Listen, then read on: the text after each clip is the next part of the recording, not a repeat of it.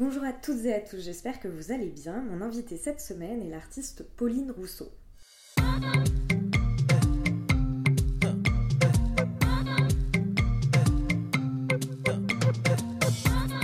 Présente est un podcast dans lequel je souhaite mettre à jour ce qui vient en amont puis en aval de l'art contemporain. Les questions portent donc rarement sur les œuvres en elles-mêmes, mais davantage sur toutes les réflexions et les doutes qui gravitent autour de celles-ci car ici je m'intéresse d'abord à la manière dont la vie de mon invité impacte son travail, puis à l'inverse, à la façon dont son travail vient impacter sa vie. Dans Présente, j'essaye de mener les conversations comme j'ai l'habitude de le faire en tant que critique d'art dans les ateliers d'artistes ou à la terrasse des cafés, sauf qu'ici nous sommes enregistrés et vous avez la possibilité de tout écouter. La première fois que j'ai découvert le travail de Pauline Rousseau, c'était il y a deux ans sur le stand des éditions Dilecta lors du salon Galeriste. À l'époque, c'était Elsa Paradol qui m'avait présenté un livre qui avait euh, des allures d'album de mariage, sauf que sur la couverture, il n'y avait pas deux noms d'amants devenus époux, mais une phrase, The Wool Be Me, que je traduirais euh, Cela aurait pu être, pu être moi. Je mets toujours un T à c'est terrible. Euh, je ne vous, dis, je vous en dis pas plus euh, quant au contenu de, l'ouvrage, puisque j'ai la chance euh, d'être dans l'atelier de l'artiste qui l'a réalisé. Merci Pauline Rousseau d'avoir accepté mon invitation et de me recevoir ici. Merci Camille. J'ai pas voulu en dire plus sur, sur la nature du livre que je viens de présenter, car son contenu est finalement assez personnel, et je pense que tes mots seront sans doute mieux choisis que les miens. Ce que je peux dire peut-être, euh, c'est que c'est autant un projet photographique en soi que les archives de plusieurs performances que tu as réalisées euh, avec des ex. Ouais. Euh, en fait, c'est intéressant que tu parles de cette, cette idée de performance, puisque finalement, le projet il réside presque autant dans convaincre les personnes qui sont sur les photos, je vais y revenir, et réaliser l'image que l'image elle-même. Euh, en fait, de Would Be Me, c'est cette idée un peu folle de euh, qu'est-ce qui se serait passé si on était restés ensemble, qu'est-ce qui se serait passé si j'étais euh, tombée enceinte de cette aventure d'un soir, si je m'étais mariée avec mon copain du lycée? Voilà, c'est un peu cette, idée-là que je pense beaucoup d'entre nous peuvent, se poser. Mm-hmm. Et je me suis dit, bon, bah, en fait, j'ai commencé à y réfléchir et un peu à tous les scénarios possibles. Euh, et, ensuite, je me suis dit que j'allais mettre en scène ces, euh, ces, situations avec les vraies personnes. Donc en fait, c'est vraiment un, jeu entre, entre vrai et faux, puisque c'est vraiment, vraiment chez... Euh, c'est pas des comédiens, quoi. Voilà, c'est vraiment chez les, les personnes en question, avec leur famille parfois, chez eux. donc alors, juste, je, me permets de reprendre un tout petit peu, c'est pas que des ex. Euh, dans la série, il y a aussi, par exemple, une personne avec qui s'est jamais rien passé parce qu'on s'est toujours raté. Oh, c'est fou. Ah, ok, c'est encore plus cool. Donc, c'est vraiment mm. l'idée du possible. Euh, du possible euh, et, cette idée que finalement, l'art et la photographie permettent de réaliser ce, que, ce qui s'est pas réalisé dans la vie. Donc, ça se situe un peu entre un passé révolu, un présent euh, de la photographie et un futur qui n'aura jamais lieu mm-hmm. finalement.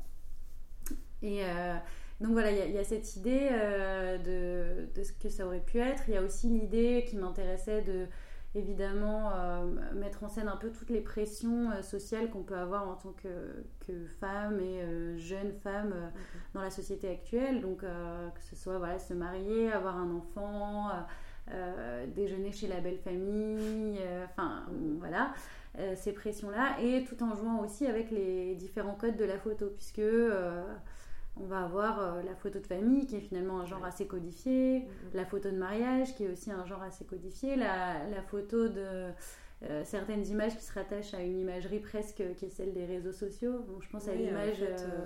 Il y, a, cette photo que tu fais en soirée, par exemple. Oui, voilà, il y a une photo en soirée, il y a une photo, il y a un brunch au lit, euh, avec, euh, voilà, où tu as vraiment un peu tout le, la vie parfaite selon les réseaux sociaux. Donc euh, le brunch avec la petite bouteille de champagne, les loups boutins jetés négligemment en arrière-plan. et, et, donc c'est aussi jouer avec, avec toutes ces imageries-là. Et, c'est évidemment très ironique comme comme projet, puisque c'est que des vies finalement dont j'ai pas, dont j'ai pas voulu, bah oui, quelque part.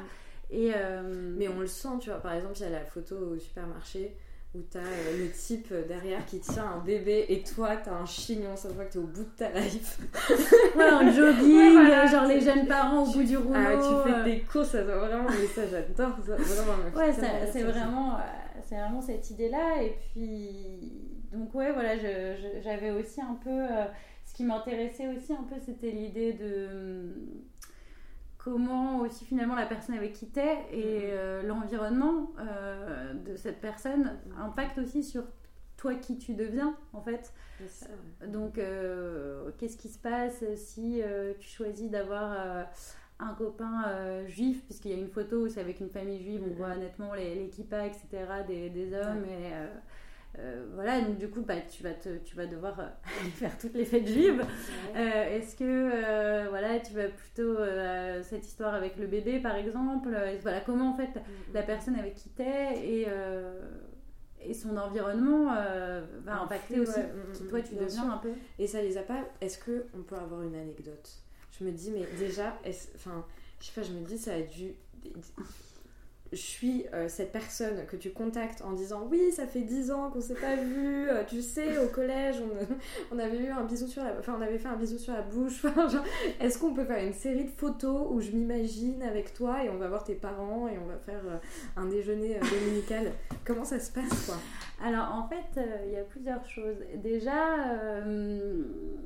j'ai choisi, j'ai casté quoi. Ouais. et euh, j'ai casté en, de différentes manières, c'est-à-dire en me disant déjà les gens avec qui j'ai projeté à un moment ou à un autre une chose, quelle qu'elle soit, qu'elle soit euh, positive, euh, négative, bizarre, enfin voilà. Ensuite, je me suis dit aussi, déjà je, ne les ai pas contactés comme ça, je les ai contactés en disant ouais, est-ce que tu es dispo, j'aimerais qu'on se parle. Ouais. Donc déjà parce que la c'est grosse manipulation.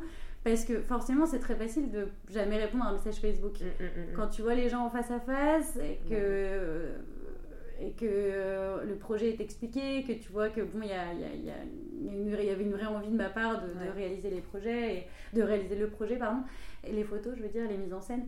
Et, euh, puisqu'en fait, chaque mise en scène était presque comme un petit projet en soi, puisqu'il fallait la, la penser. Euh, et en fait, à chaque fois, ça donnait lieu à des, à des discussions bah, différentes et toujours assez, assez intéressantes et complexes. Bon, déjà, souvent, on n'était pas d'accord sur ce qu'aurait été notre vie. Donc, il y avait des négociations. Il y avait des négociations. mais je t'aurais offert une vie de rêve, c'est sûr. donc, il y, avait il y avait des négociations par rapport à. Enfin, parce qu'on n'était pas d'accord, donc par rapport à la mise en scène aussi bah que moi je projetais. Euh, et puis ensuite, évidemment, bah, comme c'est des vrais gens avec qui il s'est passé ou il aurait pu se passer, bah ou euh, voilà. Il y a des affects forcément. Évidemment. Mm. Et donc à chaque fois, on en venait aussi du coup à reparler de notre relation, de où on en était maintenant. Enfin, oh c'était assez, euh, assez éprouvant quand même. bah ouais, comme projet.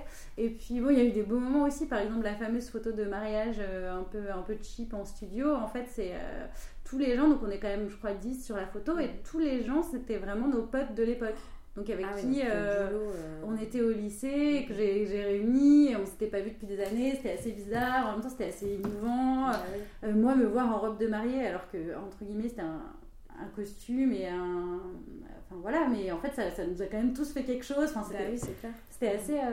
et donc en fait c'était un projet qui était... C'est pour ça que c'est presque plus performatif que photographique. Mm-hmm comme projet. Et euh, donc, ouais, c'est.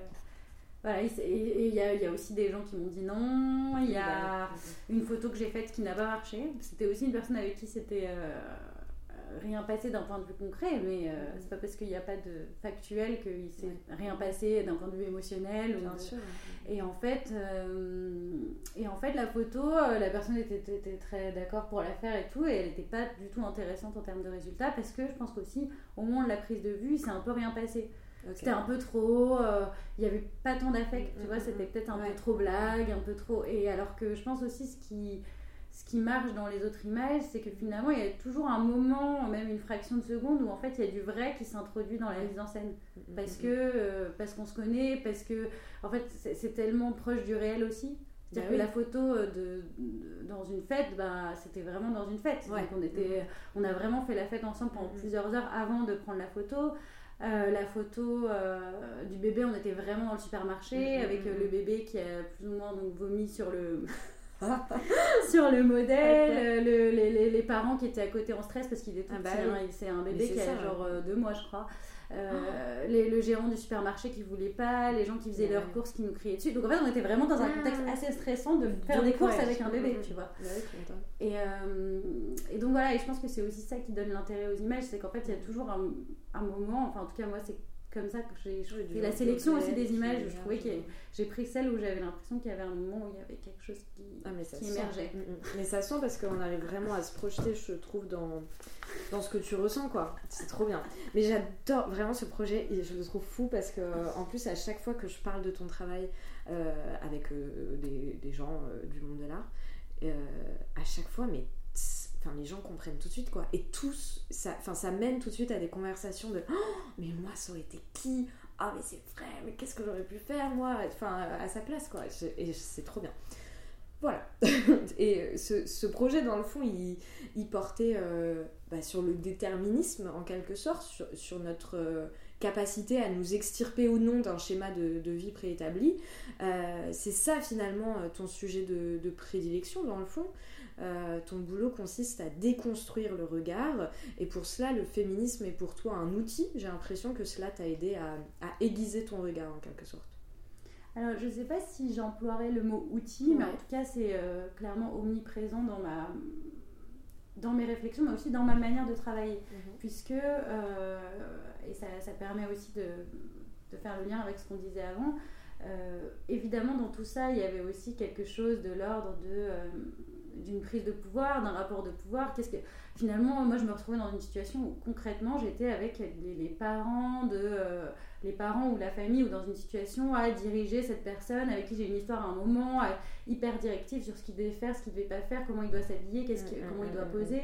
Euh, et donc, euh, il y a quelque chose de l'ordre aussi d'un rapport de pouvoir qui se met en place, puisque dans un, une prise de vue photographique, c'est toujours, euh, quand on photographie des gens, il y a toujours un rapport de pouvoir, alors qu'il peut euh, se lisser à un certain moment.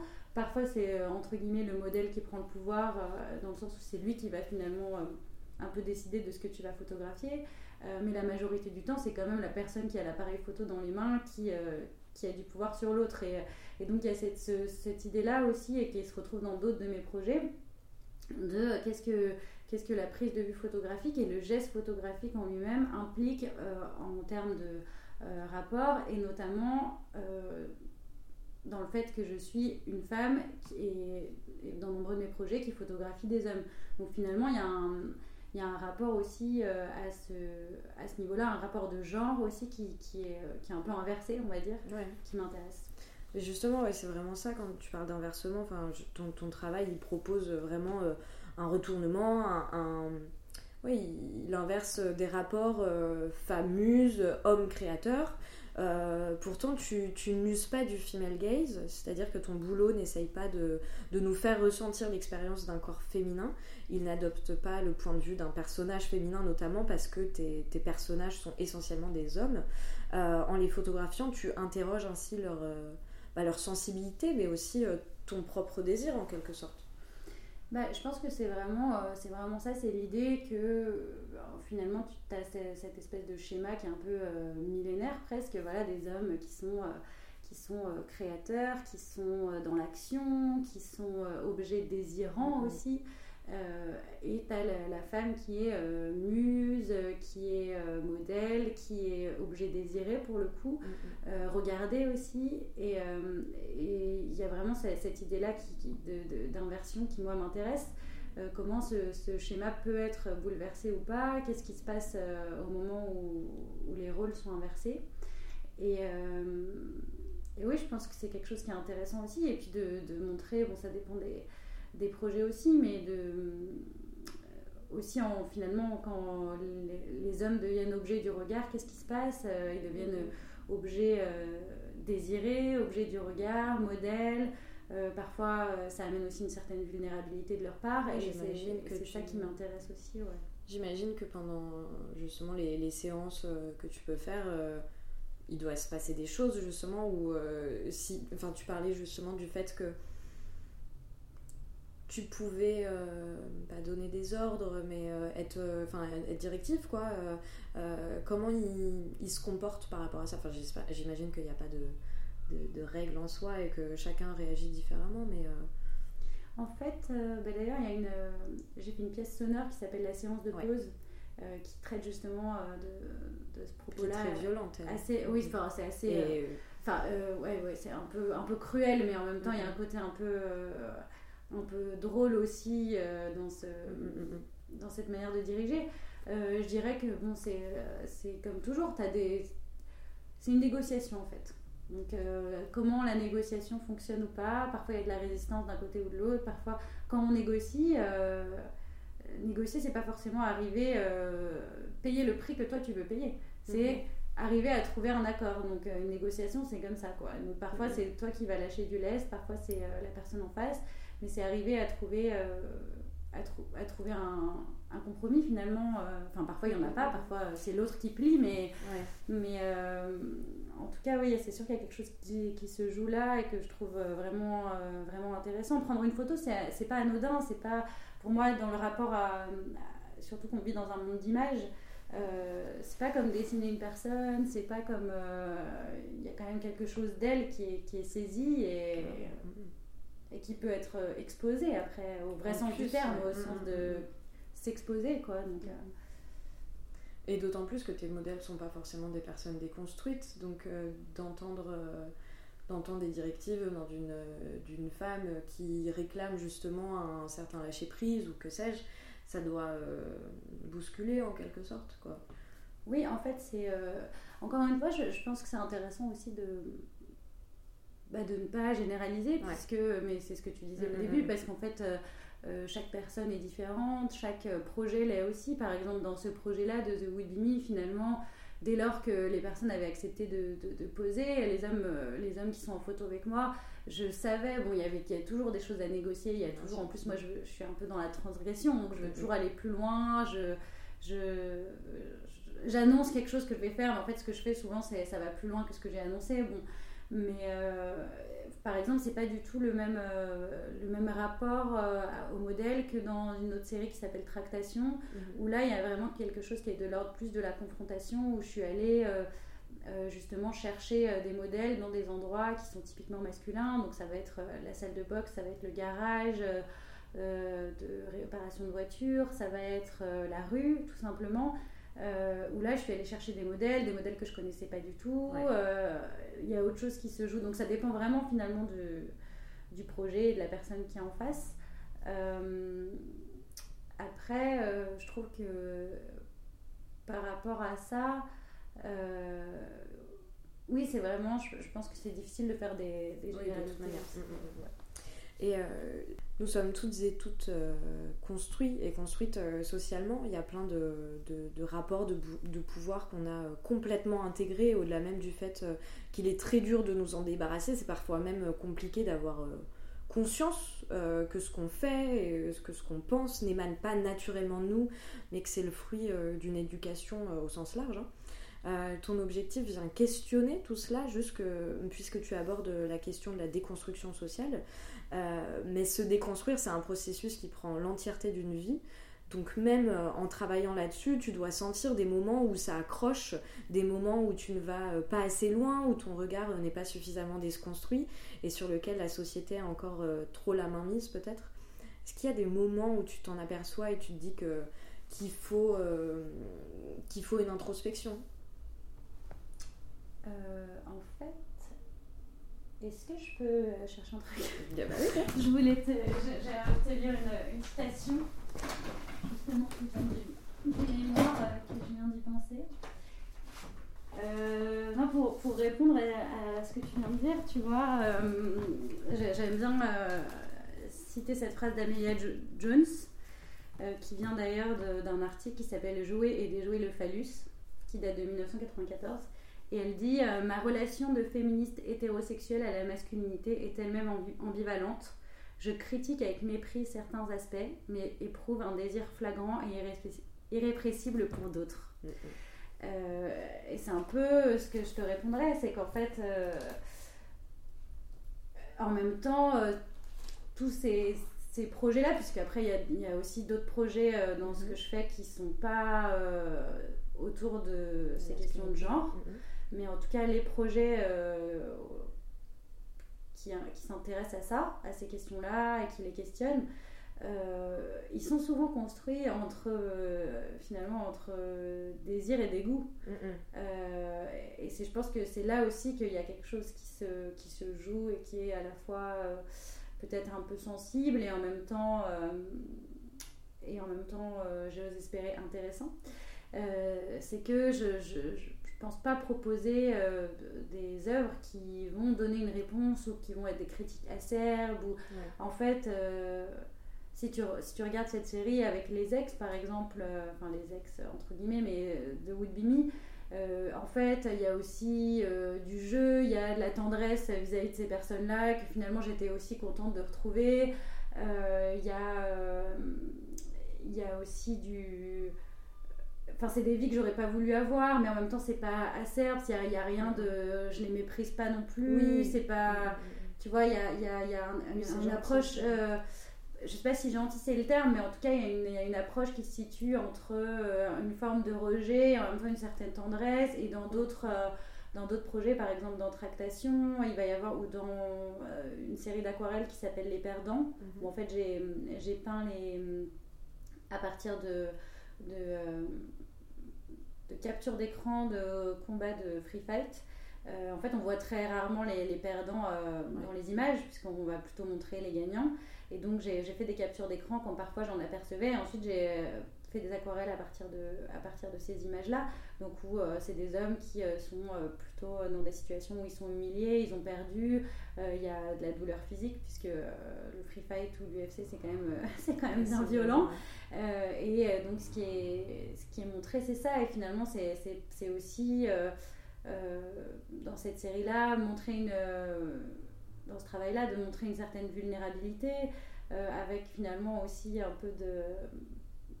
Je sais pas si la compassion c'est le terme, mais en tout cas de, ouais, une certaine forme de, de tendresse. Il y a, dans, dans, Tractation, il y a aussi beaucoup de, d'images euh, où tu sens une friction entre, ouais, entre dégoût et désir, ou moi-même je ne sais pas trop où me situer, ou, ou euh, finalement il y a une très très euh, une forme de rejet très forte de ces formes-là de masculinité, de mhm. la masculinité hégémonique, puisque en tant que féministe, tu ne peux que rejeter cette, cette, cette masculinité qui est euh, construite sur la domination, et en même temps... tu sens que, que tu es attiré aussi par ça, quoi. Ouais, et en même temps, il y, y, y, y, a une attraction qui est tout à fait assumée. Et qui est normale.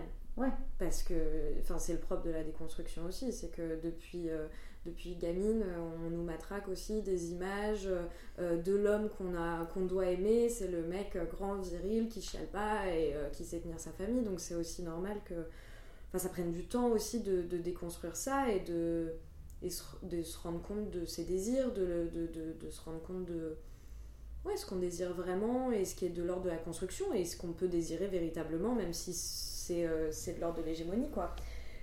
Exactement. C'est. Mais euh, voilà. Et donc, du coup, ouais, t'as toujours un peu. Euh, enfin, dans, dans, dans les œuvres qui, qui questionnent ça, il y a toujours, je pense, euh, cette ambivalence. Ouais. Mm, mm, mm, Et qui est tout à fait assumée. C'est-à-dire que je pense pas que, en tant qu'artiste, tu doives ça dépend pourquoi, mais euh, avoir nécessairement euh, dénoncé, démontré, faire passer un message. Non, je pense que l'art c'est infiniment plus complexe que ça et que et d'ailleurs c'est drôle puisqu'il y a même des gens dans cette série-là The Would Be Me qui n'ont pas vu l'aspect euh, ironique. ouais, cette série elle a été exposée aux rencontres d'art en 2016 mm-hmm.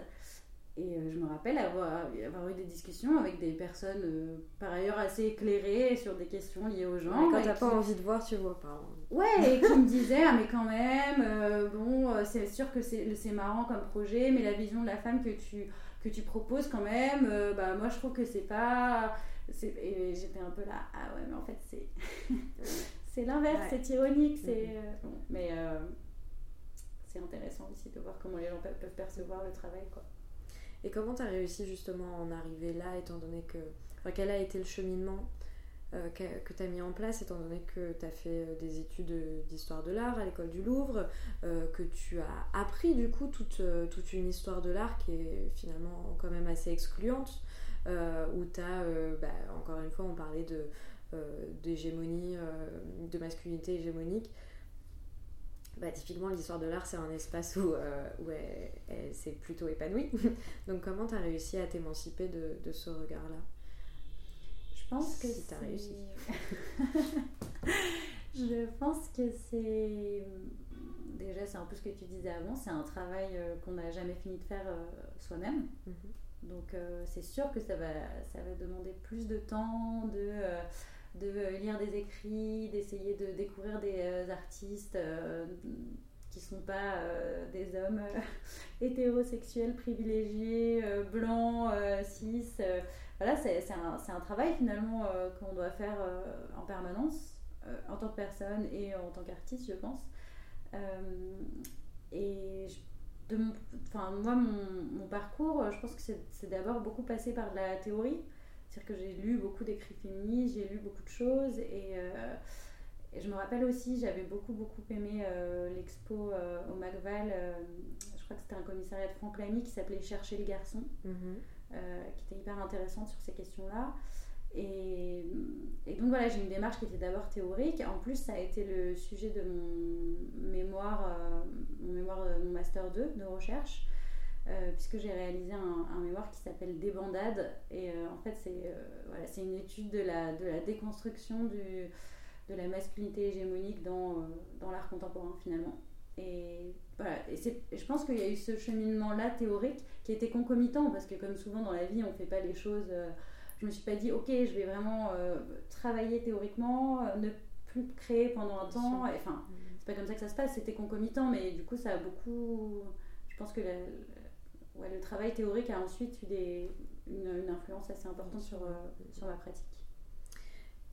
Dans, dans, cette euh, recherche de sensibilité au sein des, des parcours masculins, euh, tu t'es focalisé sur, sur le point névralgique, sur l'organe qui, dans notre imaginaire collectif, cristallise l'ensemble des émotions qu'on pourrait dire on pourrait dire que c'est le, siège même des sentiments, euh, grâce à, l'INSERM, l'Institut national de la santé et de la recherche médicale. Tu as eu euh, l'opportunité l'an passé de faire une résidence à l'hôpital Georges Pompidou à Paris, résidence durant laquelle tu as bossé avec des chirurgiens, des cardiologues, etc. Et ton objectif a été de réaliser des portraits cœurs. C'est comme ça que tu les appelles, c'est ça hein? Ouais.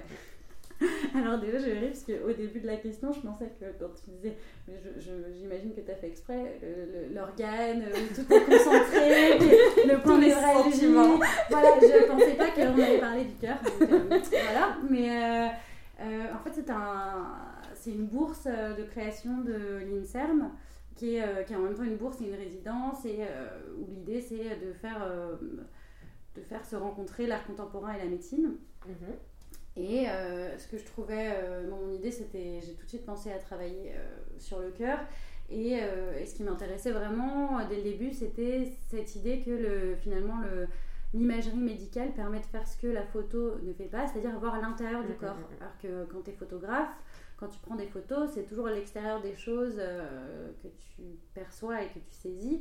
Et là, en fait, les procédés médicaux, permettre d'aller euh, voir l'intérieur, comment ça se passe à l'intérieur.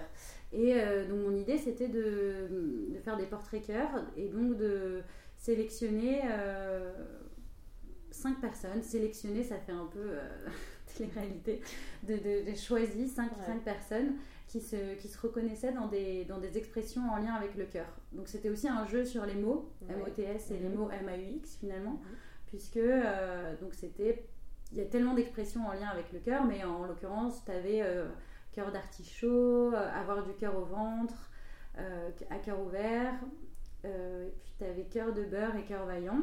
Donc, je suis allée à la rencontre de ces cinq personnes-là qui étaient des hommes, puisque ce qui m'intéressait aussi, encore une fois, c'est que euh, le cœur, les histoires de cœur. Euh, oui, en opposition. Voilà, bah, c'est toujours c'est un truc de bonne femme, quoi. Les histoires de cœur, les, euh, les sentiments. Les, et donc, je suis allée vers, vers ces, cinq, ces cinq hommes qui avaient des, des, vies, des parcours de vie et des choses intéressantes à me raconter en lien avec leur, leur cœur, entre autres. Mhm. Et, et, à partir de ça, j'ai construit 5 cinq, portraits cœurs en mêlant dans chacune des pièces. C'est, du coup, c'est des pièces parce que c'est pas, c'est pas nécessairement de la photo. Il y a deux vidéos, des sérigraphies, une installation et, et, des tirages photos sous forme de triptyque. Mhm. Et c'est une partie de mon travail que j'adore aussi, c'est qu'en fait, euh, en fait, être photographe et être artiste, moi, ça me permet aussi de faire des choses que je pourrais jamais faire sinon. Et, et parfois, enfin, il y a même des moments où je me suis dit, mais en fait, peut-être que genre tout ça n'est qu'un prétexte.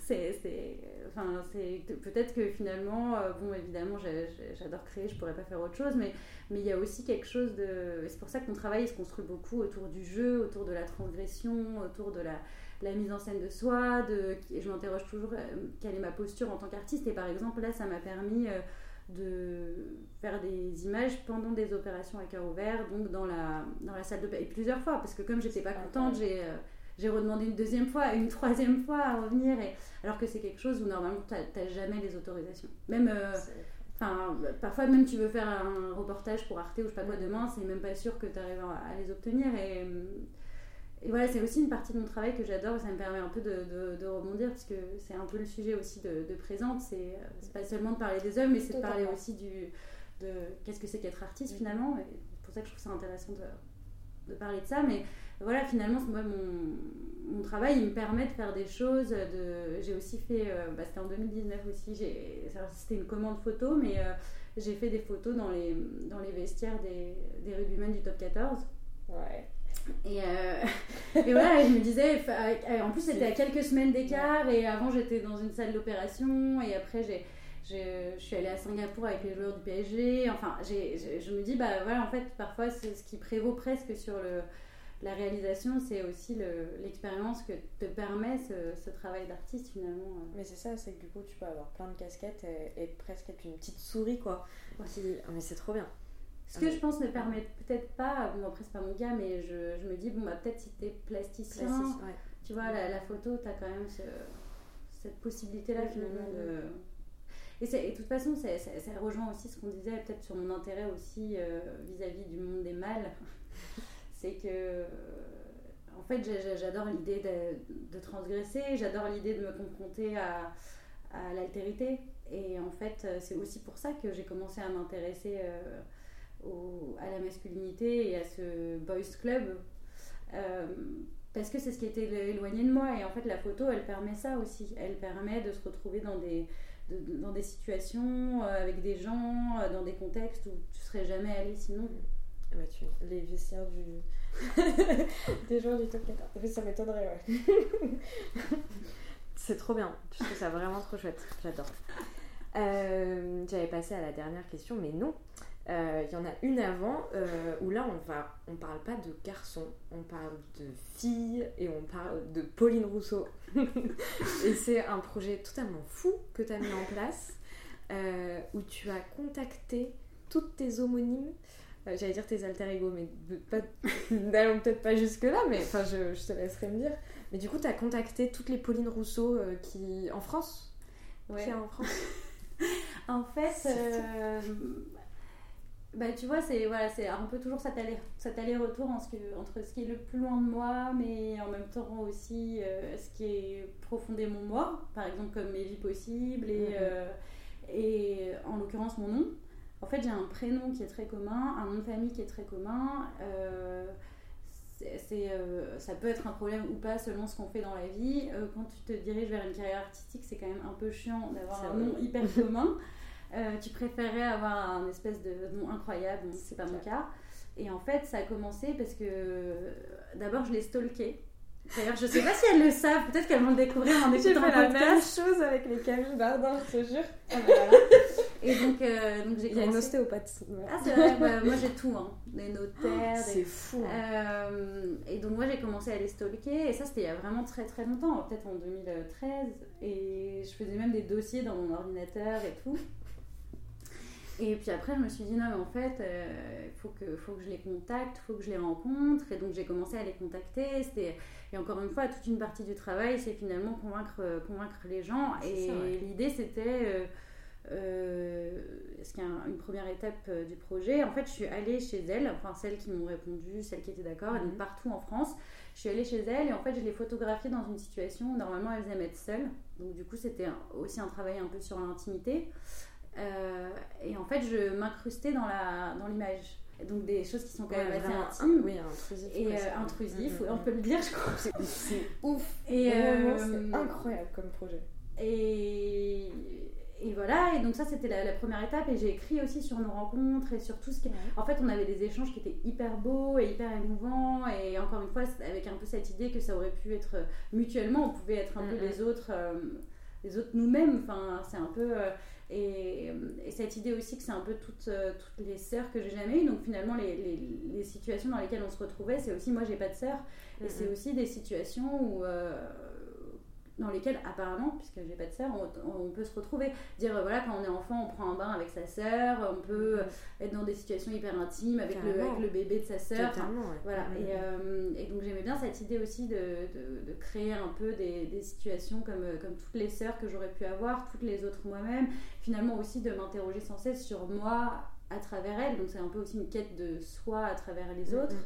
Euh, et il y avait il y a aussi un aspect sociologique qui m'intéresse assez, qui, on se ressemble presque physiquement. Mais, mais tu sais que j'ai pas. J'ai pas osé te le dire tout à l'heure parce que tu m'as euh, avant qu'on commence l'enregistrement, tu m'as montré euh, quelques extraits de certains films et effectivement je trouvais que vous vous ressembliez. Déjà vous êtes toutes blanches, Oui, c'est ça. tu vois, on, on est, quasiment toutes brunes ouais. comme toi. Enfin c'est Bah en fait finalement je corresponds un peu à la française de base. oui Non finalement. mais, non, mais c'est Bah vrai, oui, non, enfin, je veux dire, je suis, euh, Ouais. voilà, je suis blanche, j'ai les cheveux châtains, j'ai les yeux marrons, je mesure 1m64, je crois que c'est exactement la moyenne. euh, Ouais, c'est je fais du euh, 38 mhm. en chaussures, Ouais. du 38 en vêtements, et donc en fait c'est aussi un peu un truc sociologique, et effectivement Mhm. dans les personnes que j'ai trouvées, bah, j'ai pas du tout euh, une grande blonde descendante de viking qui fait euh, Mhm. 1m90, une, euh, enfin, c'est aussi, euh, c'est très sociologique quoi. Bah oui c'est ça, c'est fou. Et donc Ouais. c'est aussi un- un- une réflexion Ouais. euh, là-dessus.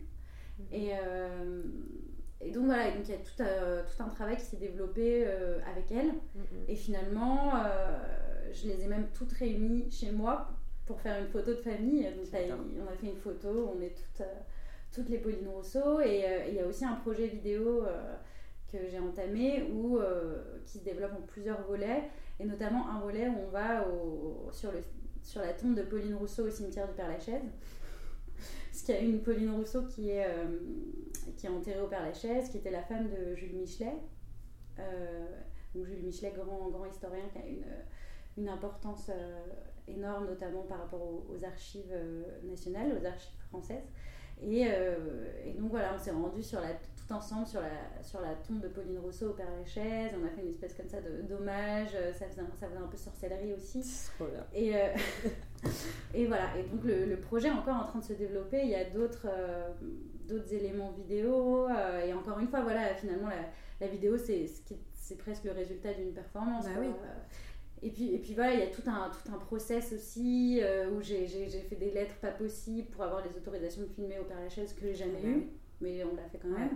Et euh, donc il y a un gardien qui est venu et en fait on a commencé à montrer nos cartes d'identité, tout le monde s'appelait pareil. Enfin, bon, Il a dû délirer. enfin, bref, Ah, et donc voilà, en fait, il y a- il y a- et ça n'en finit pas d'étapes. Enfin, il y a aussi, moi-même, je me perdais dans les mails, en fait, puisque tous les mails que j'émettais et que je recevais étaient de Rousseau. Donc j'ai dû faire des infographies avec leurs noms, leur donner des surnoms. Puis après, quand elles se sont rencontrées, c'était hyper beau aussi, hyper Ah, émouvant, oui. parce qu'elles, elles, elles, elles me connaissaient que moi. Bah en fait, moi, je les connaissais bah oui. mais... euh, Et donc maintenant, on a un groupe WhatsApp avec toutes les Pauline Rousseau. Enfin, euh, et, le, et le projet continue. euh.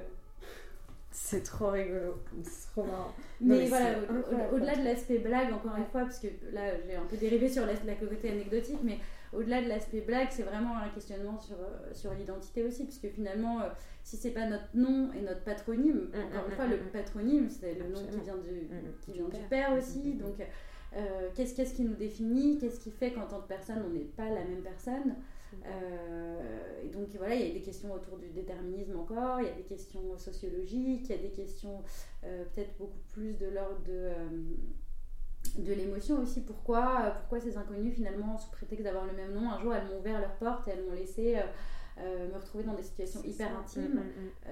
et elles, ont accepté et voulu m'accorder du temps et, qu'on se retrouve dans des situations parfois, comme je le disais tout à l'heure, hyper émouvantes, avec un espèce de lien où on avait l'impression moi, il y a certaines, euh, certaines de, ces, de ces femmes, j'avais l'impression de retrouver euh, une cousine que j'avais pas vue depuis longtemps, mm, une espèce de proximité hyper bizarre, euh, juste due au fait d'avoir le même nom. Et du coup, de pouvoir échanger plein d'anecdotes sur notre nom et notre prénom. Et, en fait, qui est quelque chose que toi tu considères comme super personnel. Oui, qui n'appartiendrait qu'à toi. Alors et en fait, pas du tout. Il y a une personne en Bourgogne qui vit la même chose. Bah, il y en a une qui est en Bourgogne d'ailleurs. mais et, donc voilà, et en fait, tu as toutes ces questions-là que je trouve à la fois euh, euh, bah, intéressantes, hyper belles et qui traversent plein de plein de plein de plein d'autres choses quoi. il y a aussi voilà une espèce de forme de solidarité, de de, proximité, je pense que de sororité ouais, que, que, je, que, je, qualifierais d'une forme de sororité euh, qui s'est mis en place et qui s'est créée entre nous en fait. Et c'est vraiment là-dessus que je travaille. C'est trop bien. C'est trop bien, je trouve ça génial. Et, et, avec aussi un volet pardon, qui est dédié, donc là j'ai juste parlé de la vidéo, mais dans, dans, mon projet il y a aussi tout un volet dédié à finalement Pauline Rousseau. Euh, enterrée au Père Lachaise, euh, qui a été, euh, qui est complètement morte seule dans un hospice parce que Julie Michelet s'était remariée avec une femme plus jeune qui, qui est complètement restée dans les, dans les annales pour le coup au vrai sens du terme. Euh, et donc il y a aussi un, travail avec cette idée de réhabiliter Pauline mm, Rousseau, mm, mm, euh, donc euh, aussi quelque chose qui est lié plus aux, archives et à la mémoire, ouais. C'est trop bien. Ah, j'adore ce projet, vraiment. J'adore. Je pensais, au début, je pensais que c'était juste une recherche de, tu vois, de carte d'identité, etc. Et, et, du coup, là, on a eu l'occasion d'approfondir. Et je, enfin, je sais pas, c'est. Je, je pense que je vais passer mon, week-end à aller chercher les Camille Pardin, tu sais. Ah là là. Dernière question que tu connais, pareil, euh, sa tradition de présente. Est-ce que tu peux me dire si tu réussis à vivre de ton travail? Alors, pour répondre euh, à ces... C'est un peu dur pour moi d'évaluer parce que hum, comme je, en tant que photographe, je fais aussi des commandes photos. Mhm, Et en fait, disons que c'est plus ça euh, qui va m'amener des revenus. Enfin, en fait, mhm. non, je, je dis c'est plus, ça dépend vraiment des fois. Euh, c'est à peu près équivalent à ce que me rapporte mon activité artistique. Euh, mais c'est vrai qu'en tant que photographe, tu as quand même cette, euh, cette chance, si j'ose dire, par rapport à d'autres pratiques artistiques, de pouvoir vendre un savoir-faire. Après, j'ai aussi la chance d'avoir fait certaines commandes qui étaient vraiment, vraiment chouettes, comme je disais tout à l'heure, pour le top 14 de rugby, pour le PSG.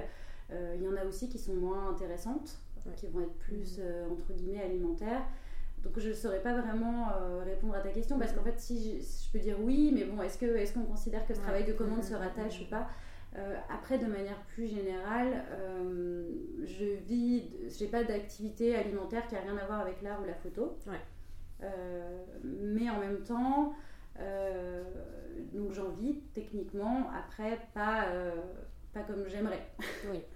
Euh, j'aimerais, c'est sûr que si je gagnais plus d'argent, je pourrais euh, déjà réinvestir et faire des pièces plus euh, ambitieuses en termes de prod, payer aussi les gens avec qui je travaille, parce que parfois je les paye, il y a aussi des gens qui filent des coups de main sans être payés alors que j'aimerais pouvoir les payer. voilà. Après, euh, je, on va dire là où je suis un peu en accord avec tout ça, c'est que finalement, pour reprendre la question, euh, c'est un peu de la rhétorique, mais c'était est-ce que tu vis de ton travail euh, Encore une fois, ça dépend ce qu'on entend par vivre. Voilà, après, moi, je, dirais oui, j'aurais tendance à répondre oui, parce que je considère que mon travail m'apporte les choses qui sont les plus importantes pour moi, à savoir, je voyage énormément, j'ai des conditions de vie qui sont quand même très correctes. Euh, et, surtout, je fais quelque chose de, qui m'épanouit complètement, euh, qui m'intéresse, avec des projets que j'ai quand même la chance de pouvoir choisir, euh, des gens intéressants. Et, et, aussi, moi, je suis foncièrement anticapitaliste. Donc, c'est de, ça, de ça dont on parle. et en réalité, euh, ça me convient. Disons que je suis assez en accord avec moi-même dans cette idée que bon, bah, je gagne peu d'argent, mais du coup, bah, quand tu gagnes peu d'argent, tu fais aussi attention à dans quoi tu le mets, mm, mm, mm. dans quoi tu le réinvestis. Et, euh, et, en revanche, je trouve que la manière dont je gagne de l'argent est plutôt honorable et, et, voilà, quoi, c'est en accord un peu avec ce que je pense foncièrement. Donc, c'est trop bien. Bah ouais, j'arrête pas de dire c'est trop bien, mais je trouve sincèrement que c'est trop bien. je me répète, désolée. Bah non, mais je suis, je suis en accord avec toi, tu vois, de se dire euh, finalement, euh, bah tu vas pas. Euh, enfin, moi j'adore me lever le matin pour bosser, quoi, et pour faire ce que je fais. Et peut-être que j'ai moins de sous qu'une personne, que, que, quelqu'un d'autre qui bosse pas dans l'art contemporain ou dans la culture. mais peut-être que cette personne-là, elle, sera, elle se fera foncièrement chier au boulot, quoi. et, et, vraiment, il y en a beaucoup. Donc, tu vois, c'est un choix aussi de dire bon, bah, j'ai pas beaucoup d'argent, je pars pas beaucoup en vacances, mais, euh, mais au quotidien, euh, je suis ultra épanouie, quoi. Ouais, et puis tu as aussi euh, cette, cette idée que finalement, tu as des gens qui vont gagner plus d'argent, ils ont beaucoup moins de temps pour faire des choses qui les intéressent, mm, mm. et ils vont gagner beaucoup d'argent pour les réinvestir dans des choses qui finalement moi, me semble pas essentiel. Mm, mm. Et par rapport à ce que j'ai dit juste avant, qu'on se méprenne pas, euh, c'est pas parce qu'on adore ce qu'on fait qu'on doit pas être payé pour. parce que le, le, le, discours du métier passion, euh, c'est pas bon du tout. Ouais, ça va pas au bout d'un moment. Voilà. Euh, merci Pauline d'avoir accepté mon invitation. merci aux auditoristes de nous avoir et à David Walters pour le générique. la semaine prochaine, je sais pas, on est confiné donc potentiellement je ferai un épisode par semaine. On verra. Ce sera la surprise de la semaine prochaine. Et, euh, mais en tout cas, la prochaine, euh, la prochaine invitée, en l'occurrence, c'est une femme, sera Sarah. D'ici là, prenez soin de vous et je vous embrasse.